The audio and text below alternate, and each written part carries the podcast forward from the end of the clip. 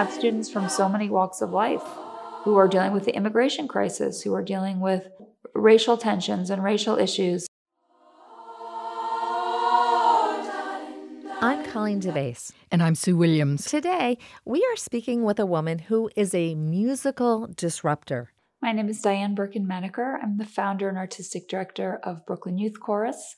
And we know you hear the word chorus and you think long robes. Maybe the altar of a church. I tend to think royal weddings. You know, or perhaps some Broadway show tunes. But the Brooklyn Youth Chorus is not your traditional chorus. We try to get off the risers. We try to get out of uniforms and allow the stage presentation, whatever it may be, and the costuming to enhance the message of the work itself. In today's podcast episode, we'll tell you how Dianne is taking New York City kids from diverse ethnic and socioeconomic backgrounds and giving them a voice, the chance to speak up about the issues that matter to them most. We really look at what it means to be silenced or marginalized for both genders, for every race and sexual identity. I think the chorus has in some way touched them personally as well as musically. Stick around.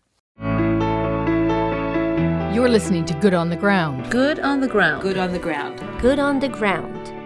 You're listening to Good on the Ground from The Story Exchange, featuring women entrepreneurs making an impact in a world that needs fixing.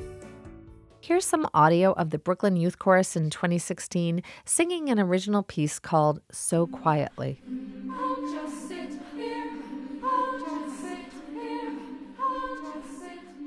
It was written for them by Pulitzer Prize winning composer Caroline Shaw.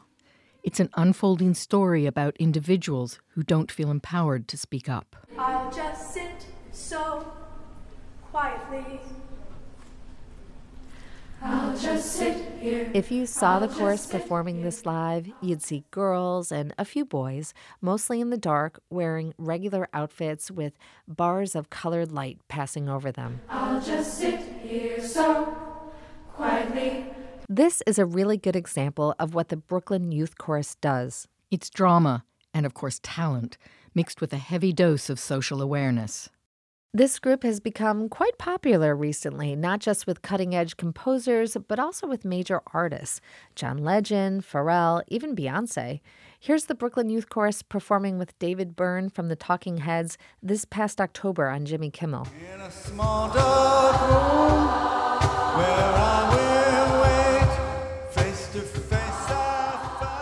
Not bad, considering its members still go to school every day. yeah, that's right. They were all basically between the ages of 11 and 18. And no experience is required to be in the chorus, although a love of singing and an enthusiasm for music definitely is. If it slips out in the audition, I don't like to sing, or my mom made me be here, you don't get in. It was Dianne's own passion for music that prompted her to create the chorus back in 1992. I didn't start Brooklyn Youth Chorus because I wanted a community activity or a social service organization. I wanted to teach music. Dianne grew up in the suburbs of New York City, playing piano from an early age. I was the school chorus accompanist, not a singer, I was a pianist.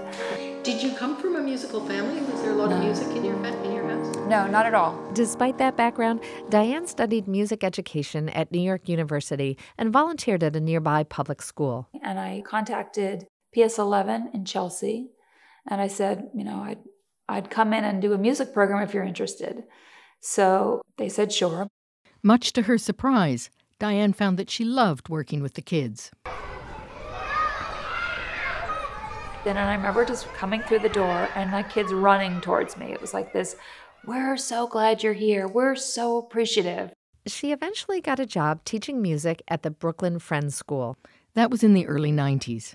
Around that time, Dianne started going to professional music conferences. Everywhere in the country, if not internationally. And noticed that all the children's choirs, at least the ones with good reputations, sort of looked and sounded the same. Didn't matter what geography they came out of or where the conference was hosted, these were white choirs. The vocal quality that, that they demonstrated, pretty the same. And that was a shame, she thought, on many levels. it's a different instrument when the vocal qualities that make up the group sound are different than when they're homogeneous. For me, it's a richer texture.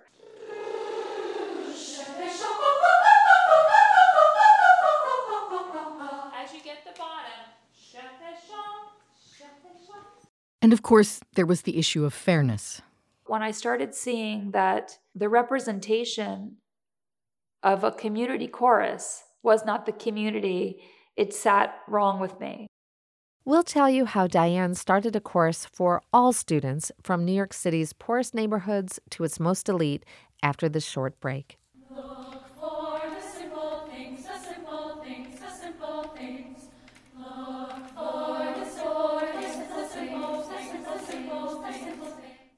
The Story Exchange is a nonprofit media company that provides inspiration and information for women entrepreneurs. If you like what you're hearing, check out our podcast episode featuring Diana Flett, who started Girl Smarts to teach confidence to girls in fourth and fifth grades. when you can teach a girl how to say no and stand up against something that she doesn't want to experience, then you really have given them an opportunity to take control of who they are. It's episode 25 Empowering Our Young Girls.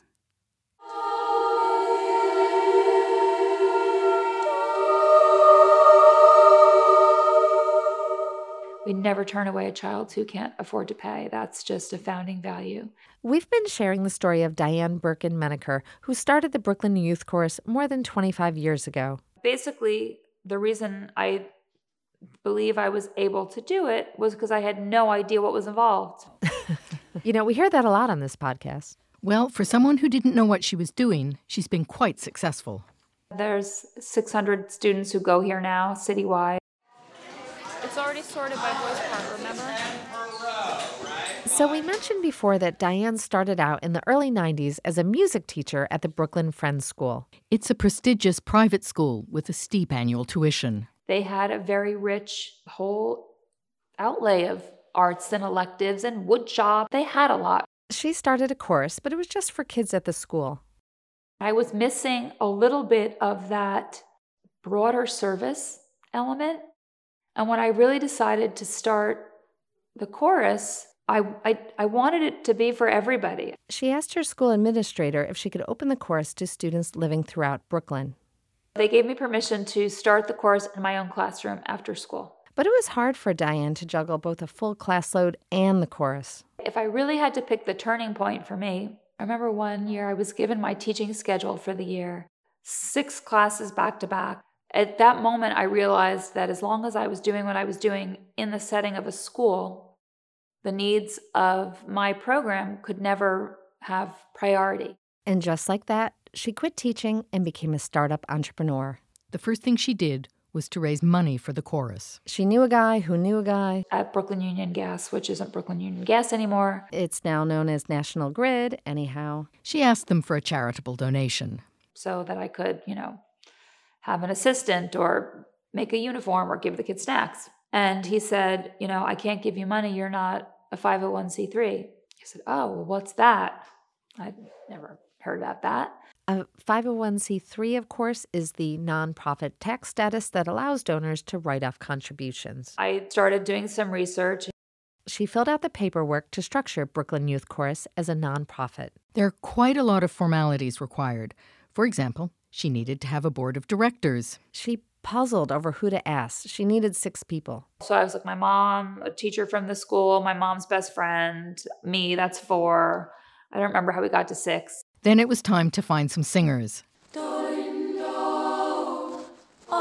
And I went to the Brooklyn borough president at the time, Howard Golden. The idea is that I, I want to do this of and for Brooklyn citywide chorus. There can't be any barriers to who participates. Like there can't be a financial barrier. And he said, I'll host a press conference for you at Borough Hall. and she got lucky. The newspaper Newsday wrote a full feature page article on the starting of the chorus. And just like that, 48 kids from 40 different schools signed up.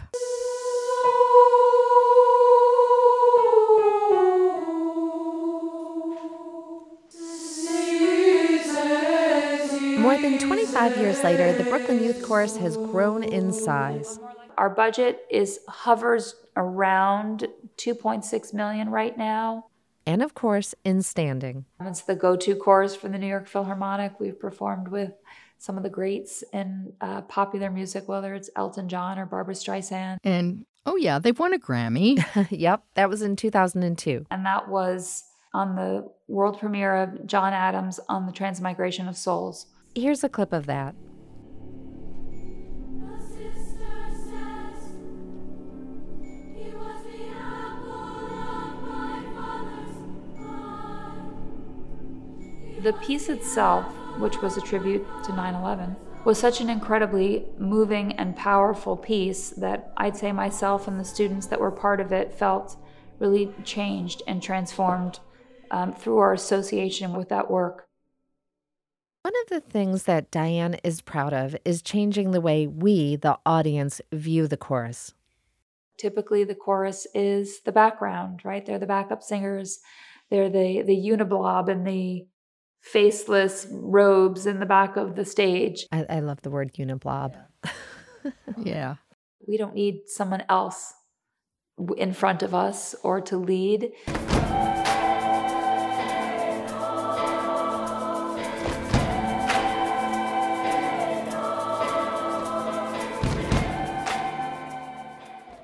So, this brings us to the piece you heard at the very beginning of the podcast.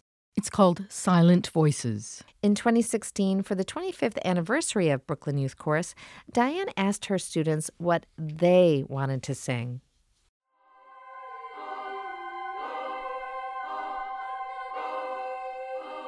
I feel that it's such a vulnerable time for girls.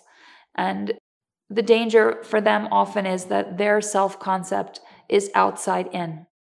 So, how do the boys see me? Am I popular? Am I in the clique with the other girls? It didn't surprise her when students brought up issues around race, gender, and sexuality. But what also came up, and this did surprise her, is the concept that society doesn't listen to young people's concerns. As a result, The shows all have spoken word element, and the spoken word is all the students' own words where they express their views on kind of contemporary issues and what's happening in the world, what matters to them. Performances are more theatrical. and again, there's no robes or risers. The students wear costumes made by Rag and Bone, that's the hip urban brand, and there are video projections, sometimes of words, sometimes just of shadows behind them. These kids are sharing personal experiences, and they say these things to this room of kids. Shows often touch on current news events, from police shootings to the Me Too movement. We want to be the ones who can foresee and stop problems. We want to be more open and more accepting than those boys. Now, babe, don't want the things you saw.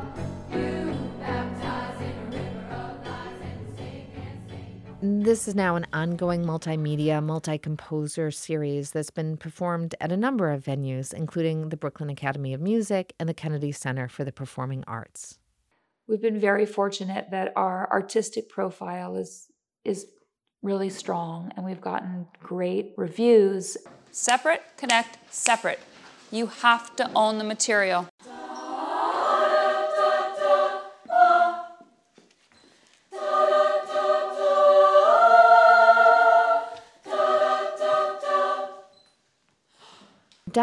Says she is most proud of the nurturing environment she has developed at Brooklyn Youth Chorus. We have literally created this family where there's no wrong sound, where mistakes are encouraged, where everybody is welcome. There's no background that's favored.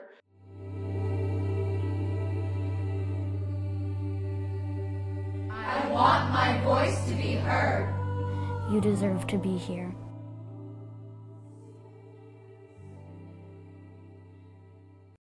We thank Dianne Berkun Menaker of Brooklyn Youth Chorus for sharing her story. And we thank you for listening. This has been the Story Exchange.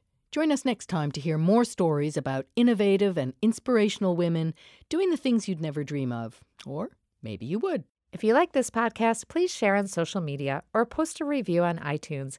It helps other people find the show. And visit our website at thestoryexchange.org, where you'll find news, videos, and tips for women entrepreneurs. And we'd love to hear from you, especially if you know someone who should be featured on this podcast. Drop us a line at info at thestoryexchange.org or find us on Facebook. Sound editing provided by Christina Kelly.